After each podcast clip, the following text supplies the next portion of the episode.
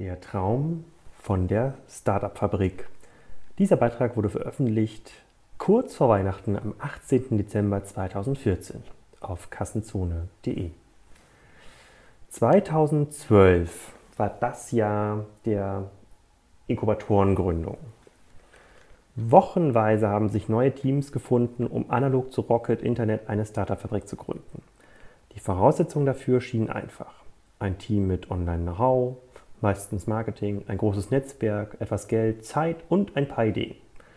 Die meisten der damals gestarteten Inkubatoren sind heute nicht mehr aktiv, beziehungsweise haben ihr Geschäftsmodell verändert.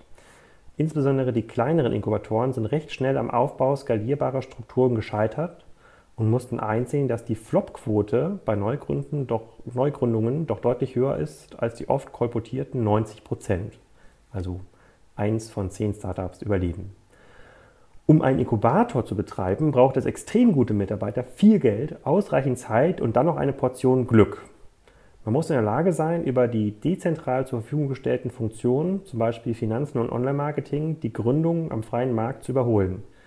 Das ist alles andere als einfach, weil man in Inkubatoren wenig Möglichkeiten hat, eine ähnliche Dynamik zu erzeugen wie in eigenständigen Gründerteams. Ja, auch Inkubatoren haben ein gewisses Maß an Legacy. In Deutschland zählen Rocket Internet und mittlerweile Project A Ventures zu den erfolgreichen Beispielen. Wahrscheinlich auch deshalb, weil sie genug gute Mitarbeiter und Geld haben. Dazu gibt es noch einige mehr oder mindere, minder aktive Corporate-Inkubatoren, die das Ziel haben, das Thema neue Geschäftsmittel und Innovation sinnvoll im Konzernumfeld zu verankern. Vorbildlich gelöst hat das die Otto-Gruppe, wie ich in dem Beitrag Otto finde ich gut vor circa einem Jahr beschrieben habe. Nun gibt es einen neuen Inkubatorentrend. Die großen Strategieberatungen wollen das Wachstumsfeld digital für sich claimen und haben eigene Inkubatoren gegründet, die als eine Art Dienstleister für die großen Unternehmen neue Startups gründen sollen. Die Boston Consulting Gruppe hat die Einheit Digital Ventures gegründet, die noch sehr verkopft daherkommt und beim entsprechenden Gründerszene-Artikel für kontroverse Kommentare gesorgt hat. Auf der Webseite heißt es, Boston Consulting Group Digital Ventures builds and transforms businesses. We reimagine how people experience products and services to disrupt and make markets and create new sources of competitive advantage. Deloitte hat sich mit der Deloitte Digital GmbH ein ähnliches Konzept aufgebaut und versucht, damit nun die operativen Ressourcen im Unternehmensverbund auf Gründungsprojekte zu verteilen. Geführt wird diese Einheit von Andreas Harting, den ich sehr schätze und der in der Berliner Szene diverse Projekte mit den Heilemann-Brüdern machen konnte. Last but not least gab es diese Woche auch noch die große Ankündigung von Roland Berger, die eine echte Startup-Fabrik zusammen mit Rocket Internet aufbauen wollen. Wie das genau aussehen soll, ist noch offen, aber im Zweifel erhält Rocket Internet so einen besseren Zugang zu gründungswilligen Beratern. Dieser Trend wirft einige Fragen auf und noch mehr Zweifel. Ich erspare den Lesern die gehässigen Kommentare aus der Szene und ich versuche einmal herzuleiten, warum diese Art der Dienstleistung einen schwierigen Stand haben wird. Die wichtigste Frage vorab. Warum macht Strategieberatung so etwas? Strategieberatungen haben jahrzehntelang ein sehr erfolgreiches Geschäftsmodell betrieben, in dem sie risikofrei und methodenorientiert Unternehmen beraten haben. Das Beratungs-Know-how war meist nach Sektoren verteilt und erfahrene Berater mit einer Historie dutzender Projekte aus einer bestimmten Industrie haben diese Erfahrung beim Kunden jeweils vergolden können und gleichzeitig noch Juniorberater schulen können, die vom jeweiligen Kunden natürlich auch bezahlt wurden. Der Aufbau eines risikobehafteten Dienstleistungsgeschäfts mit deutlich weniger Marge aufgrund der schlechter zu verrechnenden operativen Mitarbeiter ist aus Sicht des Standardberatungsmodells ein krasser Rückschritt. Strategisch gesehen totaler Mist. Bei digitalen Projekten funktioniert seit einigen Jahren die Methodenberatung gar nicht mehr. Diverse Best-of-Breed-Präsentationen sind beim Kunden verpufft. Das fehlende operative Know-how bei den Beratern hat zu katastrophalen Empfehlungen geführt und die Multichannel-Blase aufgepumpt. Um es kurz zu fassen, wenn es um digitale Themen geht, zählt einzig und allein operative Erfahrung und unternehmerische Expertise.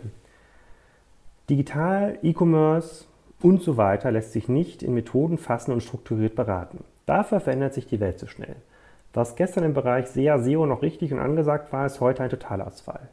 Das haben wir bei eTribe selber gemerkt. Wir hatten 2012 auch den Plan, eine Strategieberatung für digitale Themen aufzubauen, aber das Modell funktioniert in dem Markt nicht. Die Kunden wollen mich, Nils oder Tarek zu operativen Erfahrungen befragen. Mal kurz eine Due Diligence machen, ein oder zwei Tage.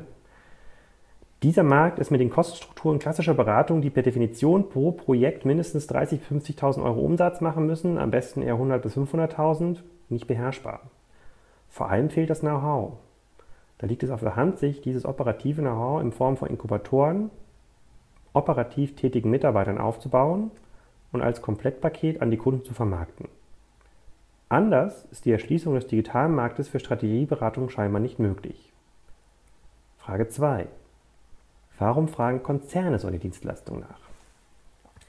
Die großen Unternehmen ohne eigene Gründungsambitionen und Kompetenzen werden nach und nach mit den Realitäten eines sich immer schneller verändernden Marktes konfrontiert. Nichts mehr ist für Google, Amazon und Co. sicher. Neue Monopole entstehen und fegen so langsam alle bekannten Strukturen weg. Sogar einst sicher geglaubte Bastionen wie Pharma und B2B fangen an zu zittern. Ich zitiere aus einem extrem lesenswerten Artikel ähm, aus dem, was war das? Aus dem Economist. Yet, some still worry that Google could prove to be the ultimate, ultimate digital monopoly. They do not think that its reason for being its primarily online search or advertising business, they see it as being in the business of mining any and all data it can ac accumulate for new profit streams. The data hunger such a goal demands is, is the main reason they argue why Google is entering markets as diverse as self-driving cars, smart homes, robotics and healthcare. Google is trying to leverage the advantage it has in one area into many others, says Nathan Newman, a lawyer and technology activist. The idea is that Google could use its assets, its data, its unparalleled ability to exploit those data, its brilliant employees, and knack for managing them to take control of other industries. Ein Unternehmen nun anfangs mühsam, nun an, ehe Unternehmen nun anfangen, mühsam Strukturen aller Otto Group oder Axel Springer aufzubauen, dürfte das Angebot extern eingekaufter Inkubatoren durchaus auf großes Interesse stoßen. Die oben genannten Beratungsunternehmen sind ja auch nicht doof. Die werden ihre bestehenden Kunden schon gefragt haben, ob sie Lust haben auf diese Art von Dienstleistung. Unternehmen versprechen sich damit auf zwei Probleme Antworten zu finden. A. Zugang zu neuen Geschäftsmodellen, Erlösquellen. Und B. Start des Change-Prozesses im Kernunternehmen, um auf die neuen Herausforderungen gewappnet zu sein. Problem B kann aus meiner Sicht nur mit hervorragenden Leuten im Management gelöst werden, die es aber heute kaum gibt und die man nicht ohne weiteres identifizieren kann. Dazu zitiere ich gerne eine Stelle aus dem E-Commerce-Buch, das ich gerade mit Holger Schneider zusammenschreibe in der Florian Heinemann sagt, die neue Differenzierung basiert heute also über Inhouse-Architekten, die in der Lage sind, alle relevanten Technologien und das ganze Wissen, das ein Unternehmen angesammelt hat, sinnvoll zu orchestrieren. Diese Architekturexperten zu finden, ist für viele Unternehmen heute eine der größten Herausforderungen. Vor allem auch deshalb, weil man die Kandidaten nicht annähernd eine Erfahrungscheckliste auswählen kann, sondern man Experten einstellt, weil man ihnen das, Poten weil man ihnen das Potenzial sieht, ein solcher Architekturexperte zu werden. Und das fällt Unternehmen naturgemäß schwer. Amen. Frage 3. Angebot trifft Nachfrage. Was ist das Problem? Die Akquise der ersten Aufträge mit auskömmlichen Margen halte ich für die neuen Inkubatoren für recht unproblematisch. Dass solche Projekte nicht unter siebenstelligen Beträgen als Komplettpaket zu haben sind, dürfte nach Betrachtung der geforderten Tagessätze und eingesetzten Anzahl von Mitarbeitern sehr schnell klar werden. Die angebotenen Joint Venture Strukturen also eine Art Risikoteilung, dürften da keinen Unterschied machen. Das Problem aus meiner Sicht ist, dass den Strukturen fast alle Elemente fehlen, die neue Unternehmen heute brauchen, um erfolgreich zu sein. Die Voraussetzungen habe ich kürzlich in meinem Beitrag Warum Konzerninkubatoren scheitern beschrieben. Er, der Y Combinator CEO, beschreibt die Erfolgschancen eines Startups mit den folgenden Formeln. Qualität der Idee mal Umsetzungsqualität im, Pro im Produkt, mal Qualität des Teams, mal Leistungsfähigkeit bei der Execution ergeben die Basischance eines Startups. Dieser Wert wird dann mit dem Zufallswert zwischen 0 und 100 multipliziert, der leider nicht beeinflussbar ist und aufzeigt, dass auch die besten Teams und gute Ideen manchmal scheitern. Die Qualität der Ideen wird in konsensgetriebenen Strukturen meist schwach sein. die Umsetzungsqualität in eilig zusammengestellten Teams unterirdisch, echte Gründungsteams in den Beratungsinkubatoren gar nicht vorgesehen und über die Exekutionsfähigkeiten von Strategieberatern müssen wir gar nicht reden. Das komplette Setup führt dazu, dass die Erfolgsquote gleich Null sein wird. Alles, aber auch wirklich alles, was, ich, was erfolgreiche Unternehmen ausmacht und was ich in den letzten acht Jahren im E-Commerce gelernt habe, wird hier über den Haufen geworfen. Ich bin der festen Überzeugung, dass man auch in Industrien, die aktuell nur ein bisschen vom Internet betroffen sind und von Anfang an nur mit den besten Voraussetzungen, nur mit den besten Voraussetzungen starten darf. Alles andere ist rausgeworfenes Geld. Ich gönne es den Teams von, von Boston Consulting, Deloitte und Co. wirklich. Sie sollen erfolgreich sein. Das wäre toll für die Gründerszene. Sie sollen Konzerne verändern. Das wäre toll für unsere Wirtschaft. Ich kann aber bei aller Liebe nicht daran glauben, weil Angebot weil das Angebot in Wahrheit eine Notlösung für das darbende Beratungsgeschäft ist und die Nachfrage ein Platzhalter für fehlende Online-Strategie. Ich bin daher inhaltlich eher bei einem Kommentator der Gründerszene, der sagt, okay, also Consultants, von denen wahrscheinlich kein einziger jemals eine Firma aufgebaut hat, wollen Startups machen. Das ist wie wenn jemand sagt, dass er eine Schule für neue, für neue Tour de France-Talente aufmachen will, obwohl er nicht mehr Fahrrad fahren kann. Nach genau, nachdem genau null große Startups oder Exits aus dem Accelerator halt der letzten Jahre in Deutschland herausgekommen sind und noch nicht mal Accelerators wie Techstars es schaffen, neue Startups zum Erfolg zu führen, würde ich mir das ziemlich genau überlegen, wie das funktionieren soll, da Consultants ziemlich genau 100% das Gegenteil von Startup-Gründer sind. Vielleicht übersehe ich aber auch was, vielleicht liege ich daneben. Das wäre doch mal eine schöne Botschaft zu Weihnachten.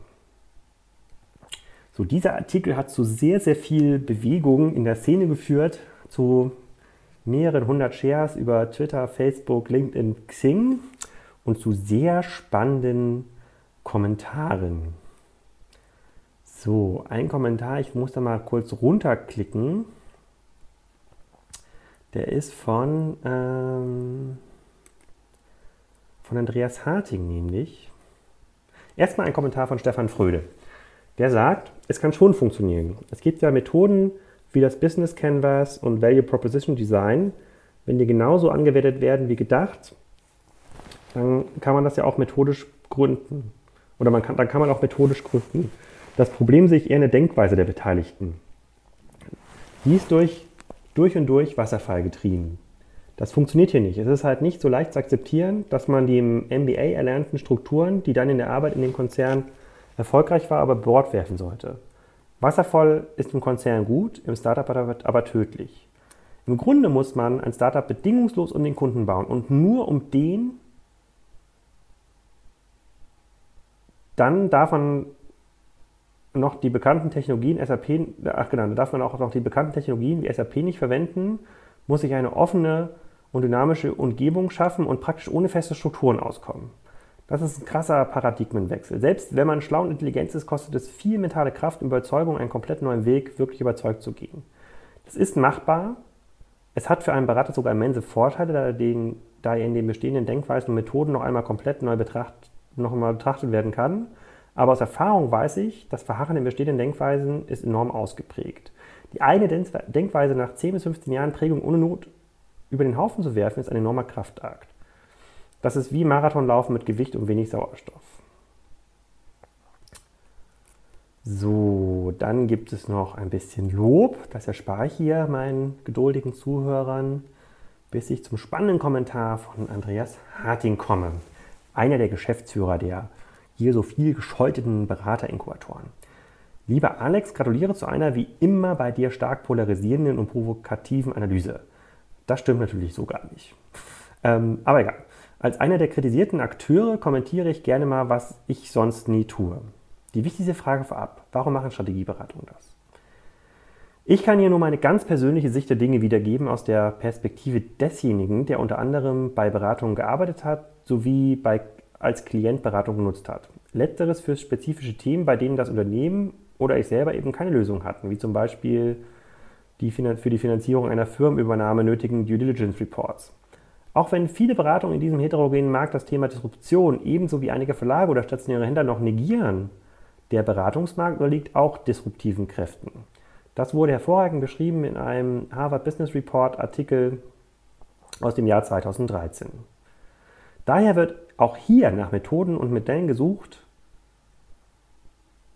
Das nicht zu tun wäre grob fahrlässig. Ich bin der festen Überzeugung, dass diese Modelle viel stärker umsetzungs- und erfolgsorientiert sein müssen und darauf ausgerichtet, Wert für Be beziehungsweise mit den Kunden zu schaffen, als weiter Pyramiden zu verkaufen. Der gemeinsame Aufbau von neuen Geschäftsmodellen ist ein Ansatz, der sich in seiner Nachhaltigkeit noch beweisen muss. Das geht ohne eine vernünftige Implementierung nicht. Das gilt hier genauso wie für jedes Startup. Die Idee ist, von an, die Idee ist der Anfang und dann entscheidet die Umsetzung und dafür geht es vor allem um die richtigen Leute mit den relevanten Erfahrungen und den richtigen Fähigkeiten.